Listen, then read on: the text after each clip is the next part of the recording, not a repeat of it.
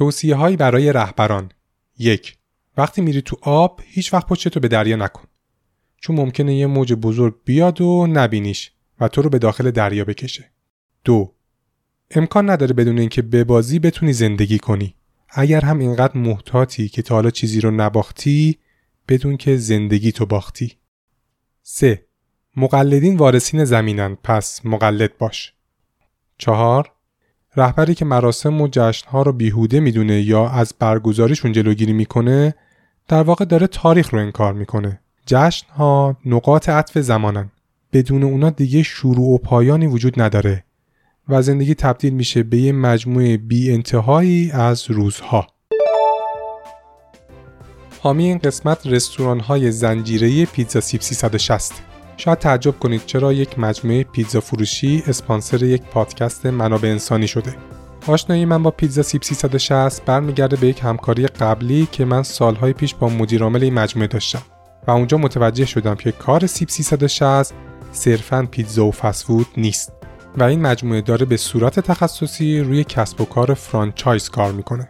اگر از تمام کسایی که طی این سالها نمایندگی مجموعه رو داشتن یا به عنوان شریک تجاری با این سازمان همکاری داشتن و شناخت از این شرکت دارن رمز موفقیت پیتزا سیب رو بپرسیم حتما واژه مثل شایستگی یا competence، انصاف fairness، شفافیت transparency و تاب‌آوری یا resilience رو خواهیم شنید.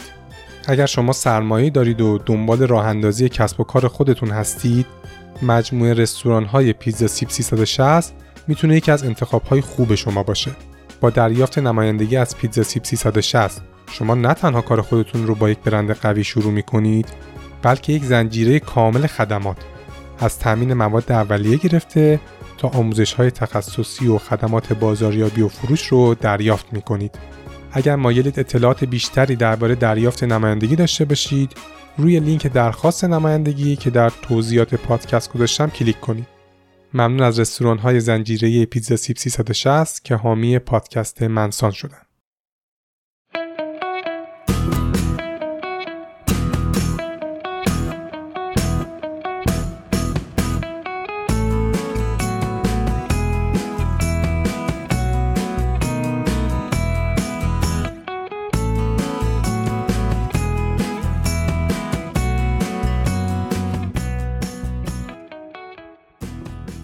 سلام آرشام نویدم و شما دارید به پادکست منسان گوش می‌دید. این پادکست درباره موضوعات و مهارت‌های مرتبط با رفتار سازمانی و مدیریت منابع انسانیه. این اپیزود در اسفند ماه 1401 منتشر میشه و درباره کتاب چالش رهبریه The Leadership Challenge یا به اختصار TLC من برداشت خودم از این کتاب رو در دو قسمت برای شما تعریف می‌کنم. قسمت اول چند هفته پیش پخش شد. اگر هنوز گوش ندادید توصیه می‌کنم از بخش یک شروع کنید چون این بخش ادامه قسمت قبله. همونطور که گفتم نسخه فارسی این کتابم موجوده که با یه جستجوی ساده اینترنتی می‌تونید پیداش کنید. فقط دقت کنید که من از روی نسخه انگلیسی این دو قسمت رو ساختم. برای همین ممکنه ترجمه من با نسخه فارسی کتاب دقیقا یکی نباشه. کتابی که من داشتم نسخه شیشم بود که در سال 2017 منتشر شده. لینکش رو در توضیحات پادکست می‌ذارم. نویسنده کتاب جیم کوزز و بری پوزنر هستند. به پشتوانه بیش از 35 سال تحقیق جیم و بری در حوزه رهبری میشه گفت این کتاب یکی از موثق ترین منابع این حوزه است. در قسمت قبل گفتم که از نگاه این کتاب رهبری 5 تا تمرین اصلی داره. یه بار با هم مرور کنیم. اولین تمرین میگه الگوی راه باش. مدل دوی دومین تمرین میگه الهام بخش یک چشمانداز مشترک باش. Inspire a shared vision. عنوان سومین تمرین اینه. وضع موجود رو به چالش بکش. Challenge the process. چهارمین میگه دیگران را توانمند کن. Enable others to act. و پنجمین و آخرین تمرین میشه قوت قلب باش. Encourage the heart. دو تمرین اول رو قسمت قبل مرور کردم. الان بریم سراغ سومین تمرین کتاب یعنی وضع موجود رو به چالش بکش. تکامل به انسان یاد داده اگر در منطقه امنش بمونه احتمال بقاش بیشتره. چون اونجا زمینیه که می‌شناسه با قواعدش آشناست. احتمال شکست خوردنش کمتره و چالش زیادی هم براش نداره. ولی در زمانه ما موندن در منطقه امن لزوما باعث بقا نمیشه. به خصوص با تغییرات نیروهای خارج از کنترل کسب و کار مثل تغییرات سریع تکنولوژی و سیاست و اقتصاد کلان که ممکنه طی زمان کمی زمین بازی ما رو کلا عوض کنه. فکر کنم برای ما ایرانیا لازم نباشه توضیح داد که تغییرات خارج از محیط کسب و کار می‌تونه چقدر تاثیرگذار باشه. با این حساب برای موفق موندن و ادامه بقا لازم خودمون رو در معرض ناشناخته ها قرار بدیم و این تمرین سوم کتاب چالش رهبریه. کتاب تشبیه جذابی داره. میگه در شهرهای ساحلی معمولا به مسافرات تذکر میدن. وقتی میری تو آب هیچ وقت پشت تو به دریا نکن. چون ممکنه یه موج بزرگ بیاد و نبینیش و تو رو به داخل دریا بکشونه. رهبری هم همینه. اگر دیدتون رو فقط معطوف به داخل سازمان کنید ممکنه در حالی که دارید به و چهچه می‌کنید که چه شرکت خوبی دارم و چه کارهای جذابی داریم انجام میدیم همون موقع یه موج فناوری، سیاسی، اقتصادی، مذهبی یا جمعیتی شما رو با خودش ببره.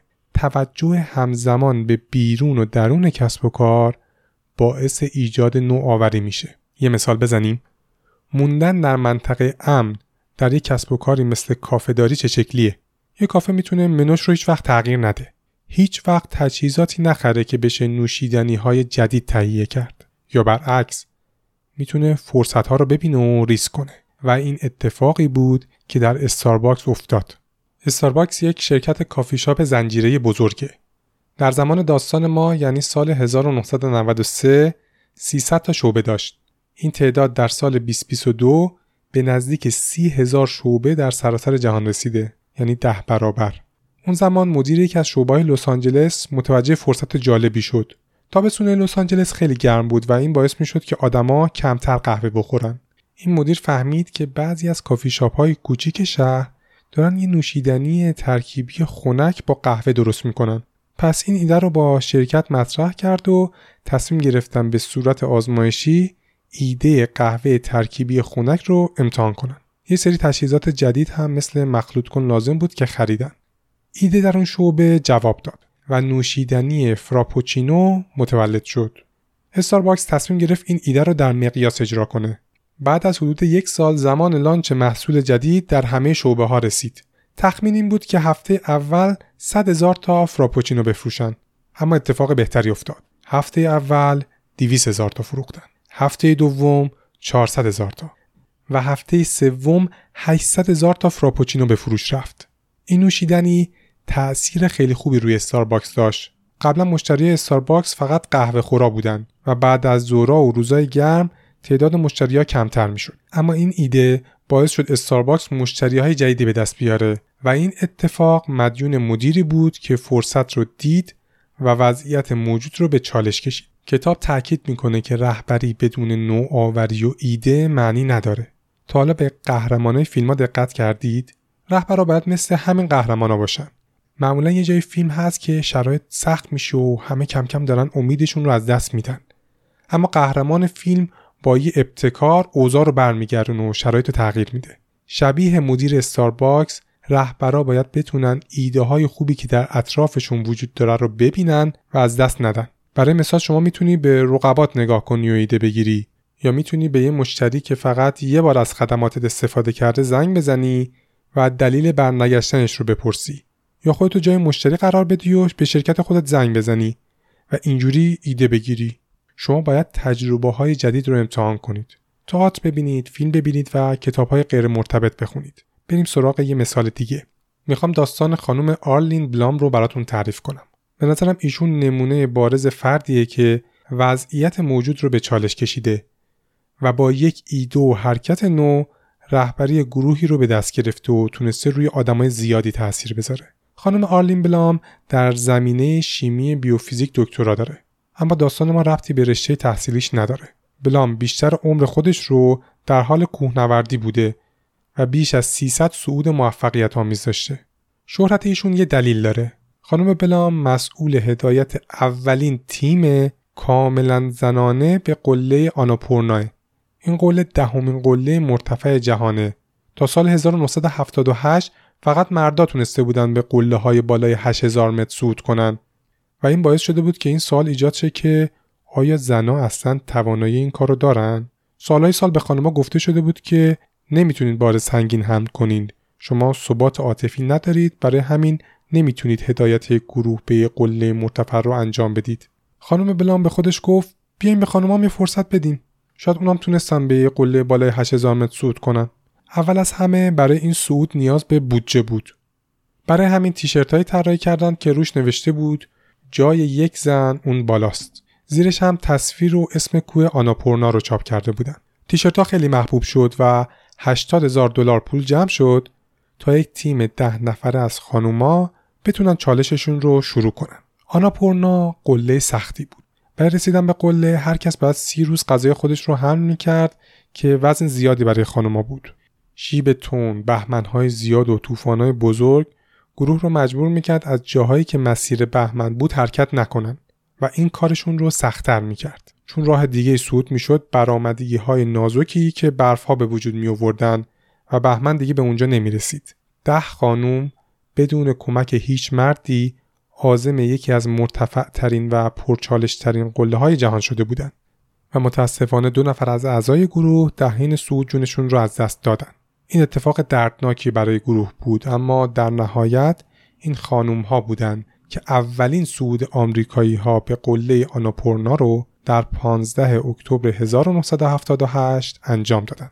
این گروه اولین زنان آمریکا بودند که تونستن به ارتفاع بالای 8000 متر برسن.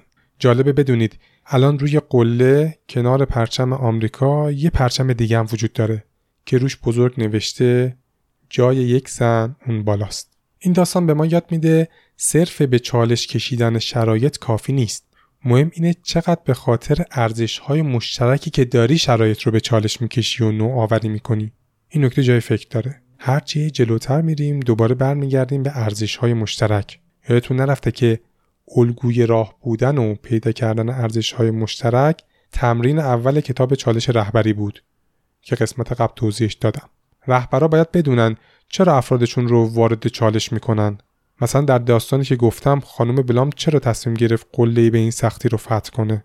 چون می‌خواست بگه خانم ها هم می‌تونن. این ارزش مشترک بود. به این مسئله عمیق فکر کنید. چرا مردم کارایی می‌کنن که لزوما پول زیادی هم نصیبشون نمیشه؟ چرا یه آتش نشان جونش رو برای بقیه به خطر میندازه؟ چرا یک وقتش رو می‌ذاره به آدمای محروم کمک کنه؟ جواب همه این سوالات ارزش هاست رهبر واقعی فقط به جیب مردم نفوذ نمی‌کنه. به قلب و ارزش هاشونه که نفوذ می‌کنه. و اینجوریه که آدما در چالش ها کنارتون میمونن و جا نمی‌زنن. یه سری چیزها تکراریه و قبلا راجبش حرف زدم ولی اشکالی نداره. بازم میگم. سعی کنید با آدما گفتگو کنید. بشنوید.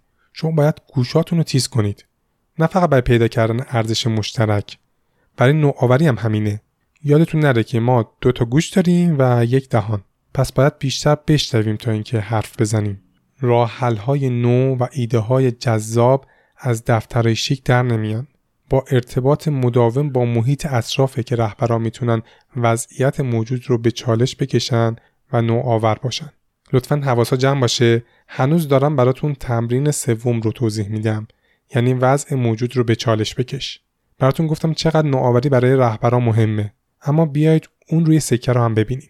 ممکنه شما این پادکست رو گوش بدید و بعدش بخواید یه نوآوری بزرگ انجام بدید. تمام توانتون رو هم می‌ذارید و ریسک می‌کنید. اما در نهایت شکست می‌خورید و اول به من و بعد به نویسنده های کتاب درود میفرستید که بابا این حرفای فانتزی چیه می‌زنی؟ منم احتمالا جواب میدم شما باید بقیه پادکست هم گوش می‌دادی. جایی که میگم رهبرا باید یاد بگیرن که چطوری شکست بخورن. حرفم رو درست شنیدید. باید چطوری شکست خوردن رو یاد بگیرید. وقتی از به چالش کشیدن وضع موجود حرف می‌زنیم شاید به ذهنتون برسه که باید پروژه های بزرگ تعریف کرد و کلی منبع بهش اختصاص داد. اینجوری می‌تونیم همه مانع ها رو کنار بزنیم و موفق شیم.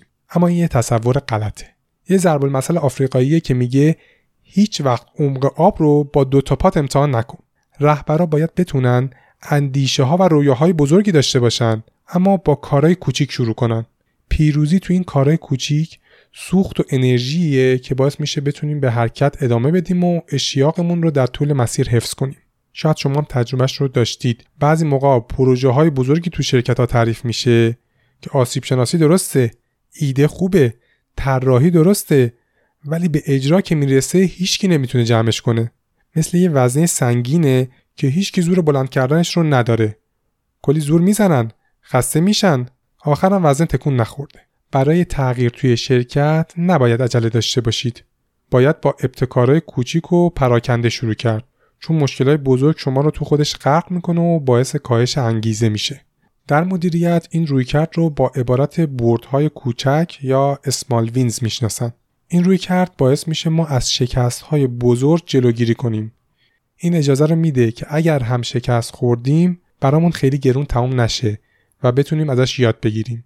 بعضیا ممکنه به این دیدگاه نقد داشته باشن و بگن یعنی چی رهبرا باید یاد بگیرن چطوری شکست بخورن. شما با این حرف دارید ذهنیت آدما رو به سمت شکست سوق می‌دید. ولی اینجوری نیست. کتاب نمیگه هدف از هر تلاشی شکسته. مطلب اینه که هدف از هر تلاشی یادگیریه. مطالب این بخش با مفهوم گروس مایندست یا ذهنیت رشد ارتباط زیادی داره. امیدوارم در آینده فرصتی باشه که یه قسمت رو به این موضوع اختصاص بدم. خب بذارید با فکت و تحقیق هم این موضوع رو بگم که فکر نکنید دارم براتون سخنرانی انگیزشی می‌کنم. بیاین یه فرضی رو در نظر بگیریم ببینیم درسته یا نه. فرضمون این باشه که کسب و کارهای موفق اشتباهات کمتری انجام میدن. تو نگاه اول که این فرض درست به نظر میاد احتمالا اشتباه کمتر باعث موفقیت بیشتر میشه. اما اینطوری نیست. آقای راند فریدمن تحقیقی در این رابطه انجام داده و در کتابی به اسم Best Place to Work یا هنر و علم و ساخت بهترین محل کار نتایج این تحقیق رو منتشر کرده. کارهای آقای فریدمن نشون میده که شرکت های موفق نه تنها تعداد خطاهای کمتری انجام نمیدن بلکه تعداد خطاهایی که انجام میدن از بقیه شرکت ها خیلی بیشتره. یکی از دلایلش رو گفتم. رهبرای موفق به آدما فرصت رفتن به مسیرهای ناشناخته رو میدن و طبیعتا این باعث میشه تعداد شکست ها بیشتر شه. اما بخشی از نتایج این تحقیق هم می‌تونه به این دلیل باشه که در شرکت های موفق آدما احساس امنیت می‌کنن و اگر اشتباهی هم کردن میان میگن. این شرکت ها به آدما فضا برای خطا و اشتباه میدن. یه مسیر امن رو مهیا می‌کنن. چند تا خط قرمز هم مشخص می‌کنن که آدما حواسشون باشه ازش رد نشن. طبیعتا نقش رهبرا تو فراهم کردن همچین شرایطی خیلی پررنگه. جای دیگه اومدن در بیمارستان هایی که بهترین عملکرد رو دارن تحقیق کردن و فهمیدن وقتی رابطه بین رهبرا و زیر دستاشون خوبه تعداد خطاها بیشتر میشه. برای مثال وقتی پرستارا سرپرست خوبی دارن بیشتر از جای دیگه به بیمارا دارو اشتباه میدن. اگر این مدیر سنتی نتایج این تحقیق رو بشنوه میگه دیدی گفتم نباید فضا رو خیلی باز گذاشت نباید به آدما رو داد. چون کار دیگه جدی نمی‌گیرن بعد از اون. اما باید حواسمون باشه در مجموع عملکرد این بیمارستان ها بیشتر از بقیه بوده. اما چرا؟ تحقیق کردن و فهمیدن در این بیمارستان ها افراد می‌تونن راحت با مدیرشون اشتباهاتشون رو مطرح کنن و با هم فکر کنن که چطور میشه از این اشتباه یاد گرفت تا در آینده پیش نیاد. مطلب خیلی ساده است ولی خیلی از ما بهش توجه نمی کنیم. بعضی مدیرا وقتی یکی یه خطایی می‌کنه تنها عکس عملشون اینه که یه مقصر براش پیدا کنن. مقصر که پیدا شد یه نفس راحت می‌کشه. میگه آخیش تموم شد. مقصر رو پیدا کردم. دو تا تذکرم میده تا مطمئن شه دفعه بعد اون آدم حواسش باشه اشتباه نکنه. اون آقا یا خانومم با برخوردی که مدیر نشون داده تصمیم می‌گیره اگر شرکت در حال ورشکسته شدنم بود بگه همه چی خوبه یه نقل قول جالب درباره شکست توی کتاب بود که حیفم اومد نگم. خانم جیک رولینگ نویسنده کتاب هری پاتر یه جای کتاب میگه امکان نداره بدون اینکه به بازی بتونی زندگی کنی. اگر هم اینقدر محتاطی که تا حالا هیچ چیزی رو نباختی بدون که زندگی تو باختی. خب دیگه زیادی سرتون رو درد نیارم. داشتیم درباره تمرین سوم حرف می‌زدیم. یعنی وضع موجود رو به چالش بکش. این شد که رهبرای موفق از منطقه امنشون خارج میشن و بلدن چطوری شکست بخورن. اونها از بردهای کوچیک استفاده می‌کنن تا مسیر درست رو پیدا کنن. سعی می‌کنن کارا رو بشکونن. کسایی که با رویکرد عجال یا چابک آشنان می‌تونن خیلی با این موضوع ارتباط برقرار کنن. در نظر داشته باشید وقتی داریم کار جدید انجام میدیم خطا و شکست گریز ناپذیره اینو قبول کنید و سعی کنید یاد بگیرید. چون هدفهای کوچیکی هم گذاشتید تحمل شکست راحت تر میشه. در نهایت هم شما باید محیط امنی رو به وجود بیارید که اشتباه ها رو از شما پنهان نکنن. خب این یه خلاصه ای بود از تمرین سوم. کم کم وقتشه بریم سراغ تمرین چهارم.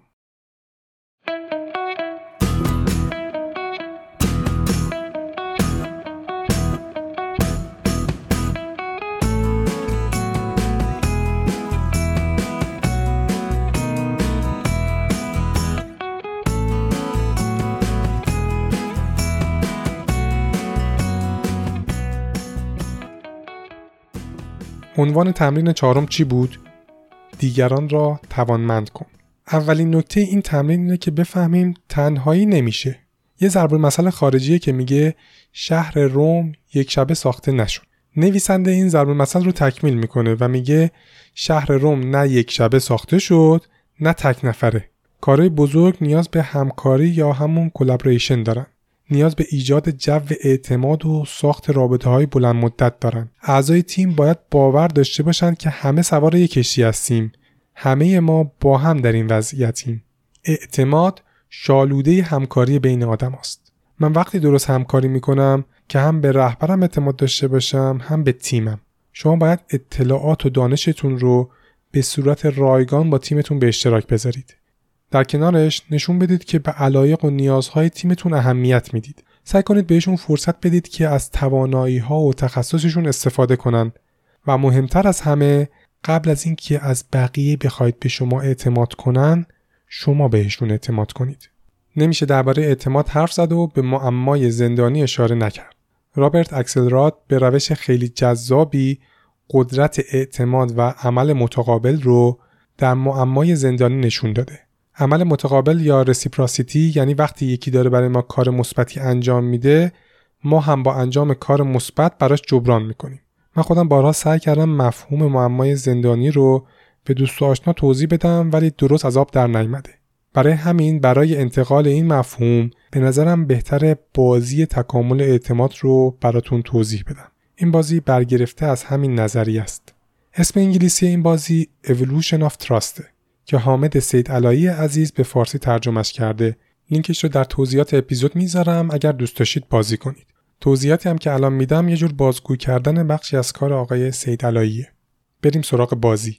فرض کنید شما و یه نفر دیگه دو طرف یه دستگاه وایسادید. اگر شما یه سکه در دستگاه بندازی سه سکه به بازیکن مقابل می‌رسه. اگر بازیکن روبروتون هم یه سکه بندازه سه سکه به شما می‌رسه. هر دو اختیار دارید که اعتماد کنید یعنی سکه داخل دستگاه بندازید یا می‌تونید تقلب کنید و سکه داخل دستگاه نندازید. قانونهای بازی همین است. سناریوهای مختلف بازی اینجوری میشه.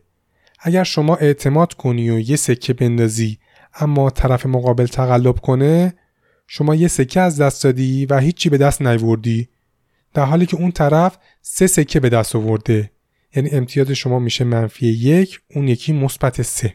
اگر هر دو تقلب کنید و سکه نندازید هر دو نه چیزی به دست آوردید نه چیزی از دست دادید.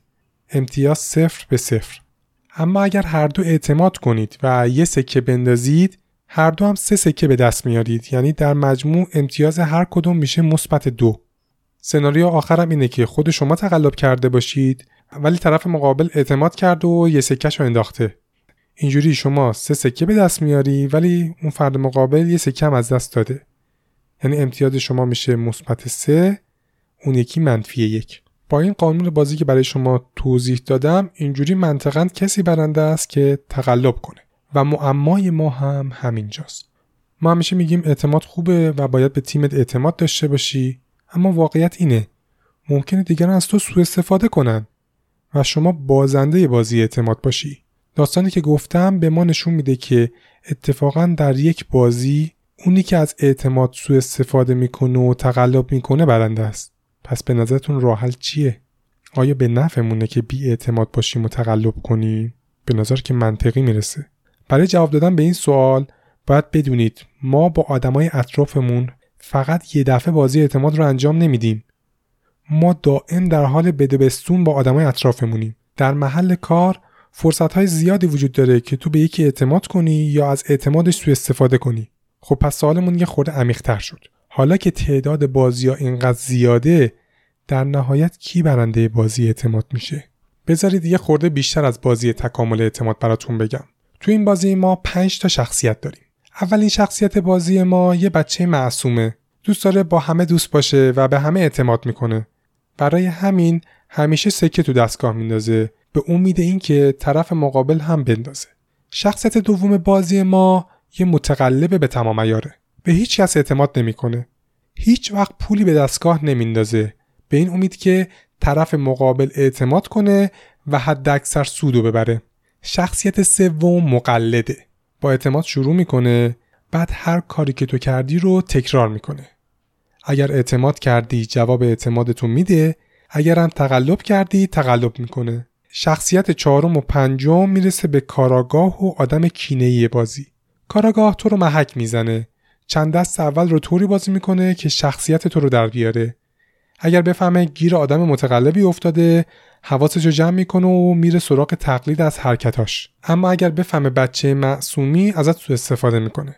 آدم کینه هم میگه من با نیت خوب شروع می‌کنم و ادامه میدم و هر دفعه سکم رو میندازم. اما امان از اون روزی که ازت تقلب ببینم. تا قیام قیامت نمیبخشم تو دیگه هیچ پولی تو دستگاه نمیندازم.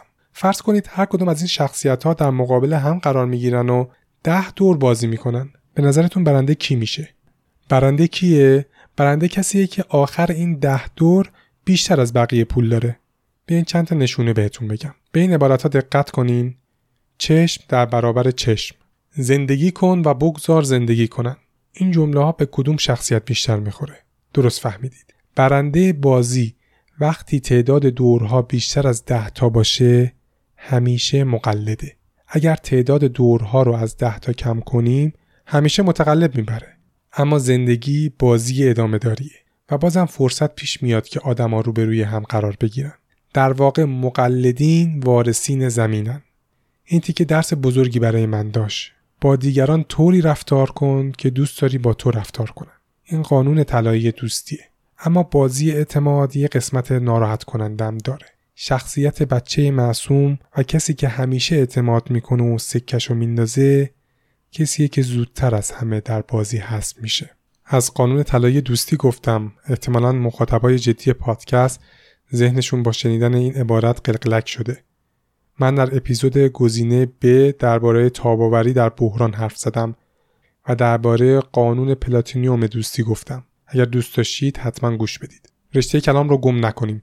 داشتم می‌گفتم یکی از ویژگی های رهبر خوب اینه که همکاری رو تقویت کنه. چطوری؟ از طریق ایجاد اعتماد. و گفتیم کسایی توی بازی اعتماد برندن که مقلدن. اگر دوست دارید باز هم درباره این مفهوم بدونید کلید واژش عمل متقابله یا رسیپراسیتی در منابع مختلفی به این مفهوم اشاره شده. برای نمونه در کتاب تاثیر به این مفهوم اشاره شده. این کتاب درباره روانشناسی فنون قانع کردن دیگرانه. اسم کتاب به انگلیسی اینه Influence the Psychology of Persuasion. رابرت سیالدینی به طور علمی بررسی کرده چیکار کنید که مردم به درخواستهای شما جواب مثبت بدن. کتاب خیلی موفق و آموزنده توضیح میده که متقاعد کردن آدما 6 تا تکنیک داره که اولیش هم همین عمل متقابل یا رسپراسیتی است.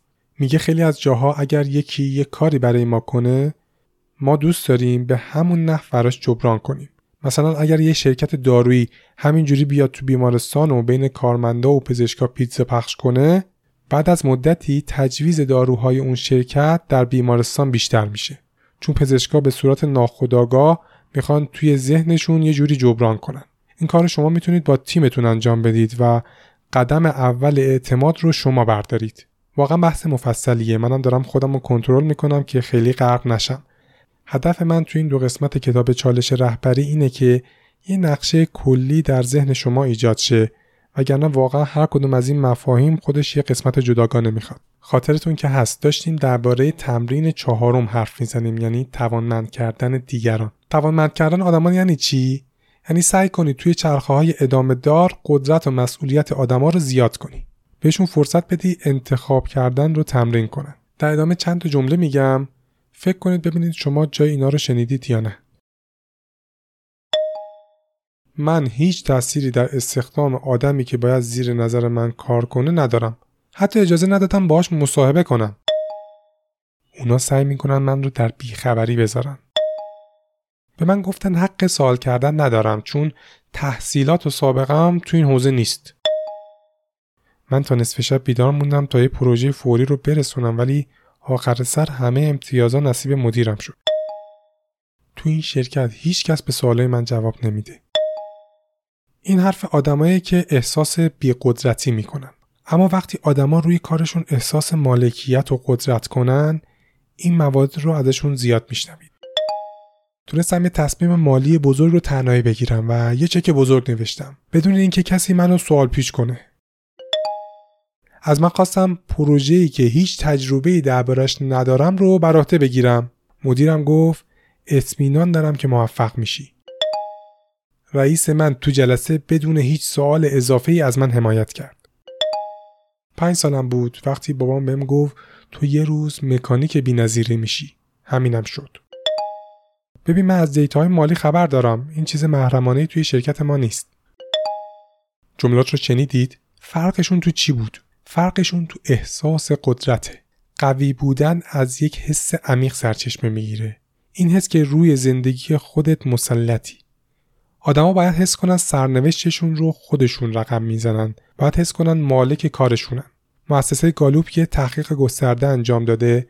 بیش از 10 میلیون کارمند در بیش از 110 کشور و در صنایع مختلف در این تحقیق شرکت کردند. نتیجه تحقیق به روشنی نشون میده که هر چقدر آدما حس کنن در کار خودشون قدرت دارن و روی تصمیم ها تاثیر گذارن برای سازمان رشد فروش، بهرهوری و وفاداری مشتری به همراه داره. واقعا تفاوت زیادی وجود داره وقتی یه رهبر به آدما اعتماد می‌کنه و بهشون آزادی عمل میده تا قضاوت کنن، امتحان کنن، تصمیم بگیرن با رهبری که به آدما به چشم ماشین نگاه می‌کنه که باید فرامینش رو اجرا کنن. تو این شرایط نه به آدما اعتماد میشه نه به نظرشون احترام می‌ذارن. اما حرف کتاب این نیست که یه دفعه همه چیزو بسپار به یکی و به حال خودش بذارش. بریم یه مثال بزنیم. پنی سرپرست حسابداری در یک شرکت که به تازگی شرکت های تابعه پیدا کرد. برای همین حسابداری تلفیقی یکی از مسئولیت های جدید اونه. این یعنی ترکیب نتایج مالی شرکت های تابعه با شرکت مادر. حسابدارا می‌دونن که این کار پیچیده و سختیه. اما پنی کارهای دیگه هم داشت که میترسید بهشون نرسه. اون مردد مونده بود که آیا بهتر حسابداری حقوق و دستمزد رو بده تیمش انجام بده یا نه. اینجوری وقتش آزاد می‌شد که روی حسابداری تلفیقی تمرکز کنه. پنی فکر کرد و دید با تفیز نکردن حقوق و دستمزد به تیمش داره نشون میده بهشون اعتماد نداره.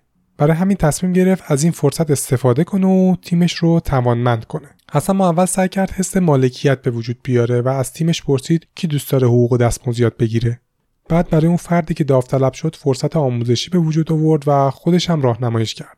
بعد از مدتی هم مسئولیت کامل حقوق و دستمزد رو به فرد جدید داد. پنی تونست مثل یه رهبر خوب عمل کنه و چالشی که براش به وجود اومده بود رو به فرصت تبدیل کرد. اون سعی کرد به تیمش اطلاعات کافی بده تا درست تصمیم بگیرن. کم کم شایستگی ها و اعتماد به نفس آدما رو بالا برد و تونست مسئولیت کامل رو به عهدهشون بذاره. این کار رهبرای موفقه. رهبرای موفق مطمئن میشن همکاراشون اطلاعات لازم برای انجام دادن کار رو دارن. اگه یادتون باشه تو اپیزود نتفلیکس هم درباره این موضوع حرف زدم. تحفیز اختیار وقتی کار می‌کنه که جریان اطلاعات به خوبی توی شرکت شما بچرخه. منابع کافی برای انجام کار وجود داشته باشه. منبع یعنی مواد اولیه، ابزار، پول، زمان، افراد، اطلاعات. آدما باید بدونن سازمان چطور کار می‌کنه چه هدفهایی داره و از کجا داره پول در میاره. باید بدونن مشتری ها و تأمین کننده های کلیدی شرکت کیان. اینجوری هر فرد با هر پست و سمتی می‌تونه مثل یه مدیر عامل فکر و عمل کنه. یکی از راهحلهای عملی افزایش حس مالکیت به کار اینه که اون آدم حداقل مشتری مشخص داشته باشه. حالا مشتری می‌تونه داخل یا خارج از شرکت باشه. مثلا برای یه منابع انسانی مشتریان می‌تونن همکارا باشن. اینجوری اون فرد می‌فهمه دقیقا داره به کی خدمت میده. دقت کنید وقتی میگم مشتری طبیعتا منظورم مدیرش نیست. مدیر مشتری حساب نمیشه. یه راه حل دیگه هم که توی کتاب اومده اینه که بهتر امضا و تاییدیه غیر ضروری رو حذف کنید. و به این نکته هم توجه کنید که هیچ چیز بدتر از این نیست که کلی کار و مسئولیت رو به یکی بسپاری در حالی که اون کار نه اهمیتی داره نه نیازی بهش هست.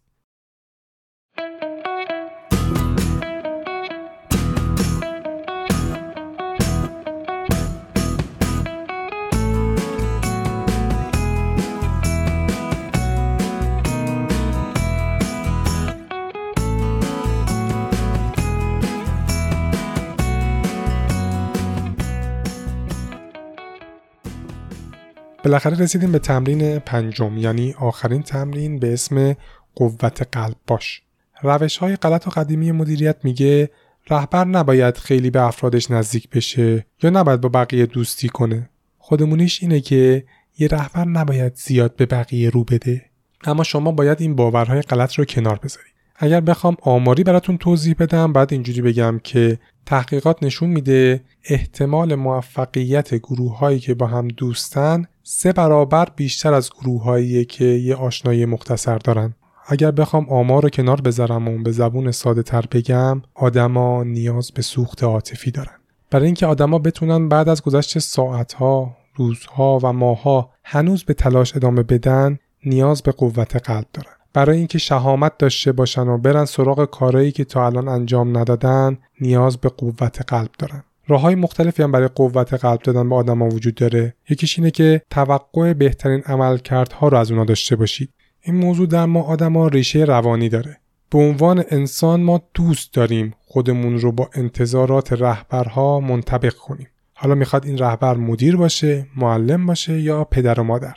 یعنی یکی از عوامل ایجاد کننده عملکرد بالا در افراد اینه که رهبر اون فرد بهش باور داشته باشه. روانشناسا برای این موضوع اسمم گذاشتن اثر پیگمالیون. این اسم از یه اسطوره یونانی اومده.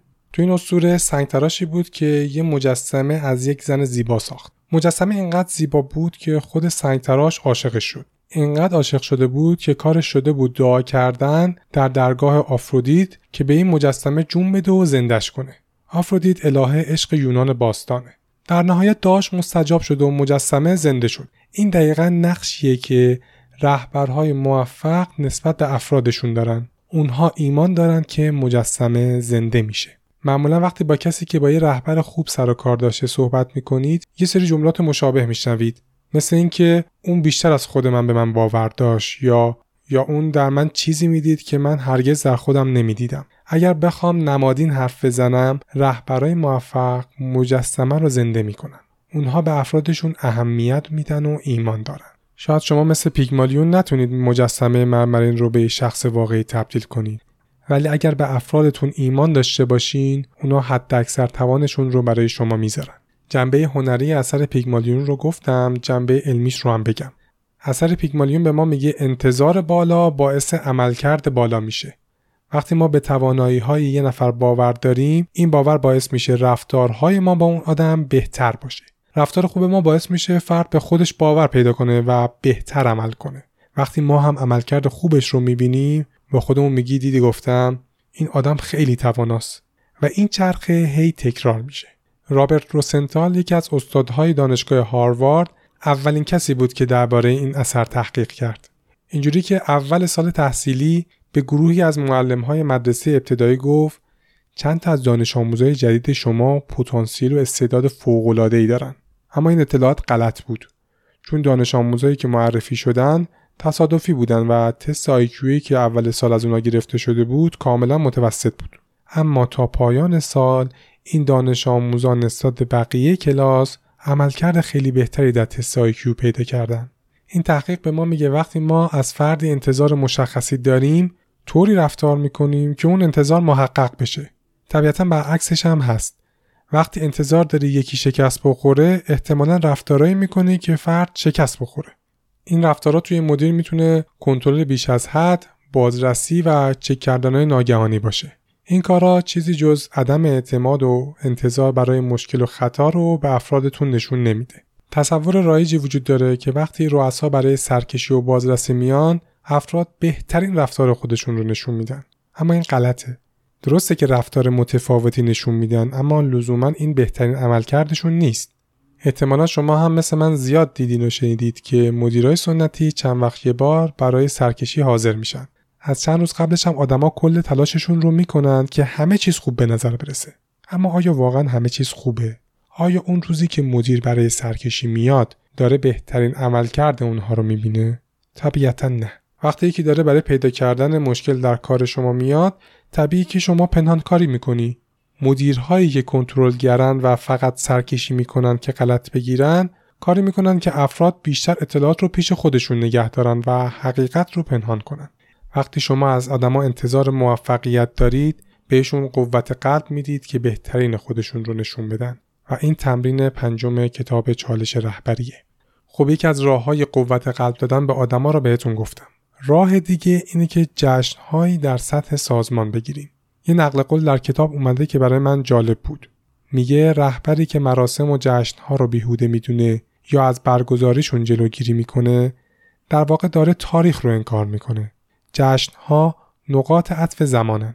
بدون اونا دیگه شروع و پایانی وجود نداره و زندگی تبدیل میشه به یه مجموعه بی انتهایی از روزها. توصیه کتاب اینه که در سال حداقل یه جشن برگزار کنید که شامل همه بشه و توجه افراد رو ببره سمت ارزش های مشترک. بهونه برای برگزار کردن جشنم زیاده. از سالگرد تأسیس شرکت گرفته تا ارائه محصول جدید، افتتاح دفتر، فروشگاه یا کارخونه تازه میشه برای معارفه یا تودیع افراد جشن گرفت، رویدادهای خیریه یا صرفا رویدادهایی که برای سرگرمی و تیمسازی برگزار میشه. نکته اینه که برای جمع کردن آدما فرصتهای زیادی وجود داره اما باید حواسمون به دو تا موضوع باشه. اول اینکه دلیل جشن ها مهمه. اگر بی دلیل جشن بگیرید مثل تشکر کردن بی مورد میمونه و باعث میشه تاثیرش رو از دست بده. دومی نکته اینه که خود رهبرا حتما باید حضور داشته باشن. جشن گرفتن چند تا فرصت به رهبرای سازمان میده. اولیش اینه که به آدما خوش میگذره. شما باید بدونید که خوشی یه چیز لاکچری نیست. اگر افراد شما یه تجربه خوب و لذت بخش کنار هم داشته باشن وقتی شرایط سخت میشه هم بهتر می‌تونن کارا رو انجام بدن. حسن دیگه جشن گرفتن اینه که یه فرصت عالی برای تشویق و قدردانیه. کم بلانچارت یکی از تاثیرگذارای حوزه مدیریته و یه کتابی هم داره به اسم گانگ هو. تشبیه جالبی درباره این موضوع می‌کنه. یه سوال بپرسم. شما تا حالا به صدای قازها دقت کردید؟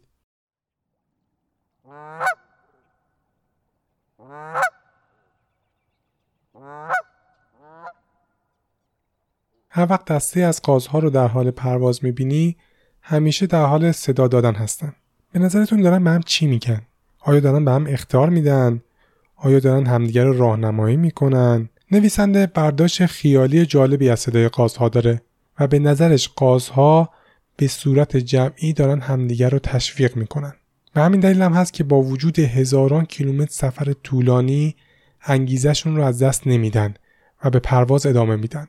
بلانچارد اسم این اصل رو هدیه قازها می‌ذاره. گیفت آف گوس. ما آدما می‌تونیم از اصل هدیه قازها استفاده کنیم. تشویق آدما در جمع می‌تونه قوت قلب بزرگی باشه. معمولا مدیران میترسن از کسی در جمع تعریف کنن. اما کتاب روی در جمع بودن قدردانی و تشویق تاکید کرده. تشویق در جمع در مقایسه با تشویق خصوصی تاثیر خیلی بیشتری داره. وقتی با یه نفر تنهایی و ازش قدردانی و تعریف می‌کنی درسته به فرد حس ارزشمند بودن میدی اما باعث الگوسازی از اون کار نمیشی.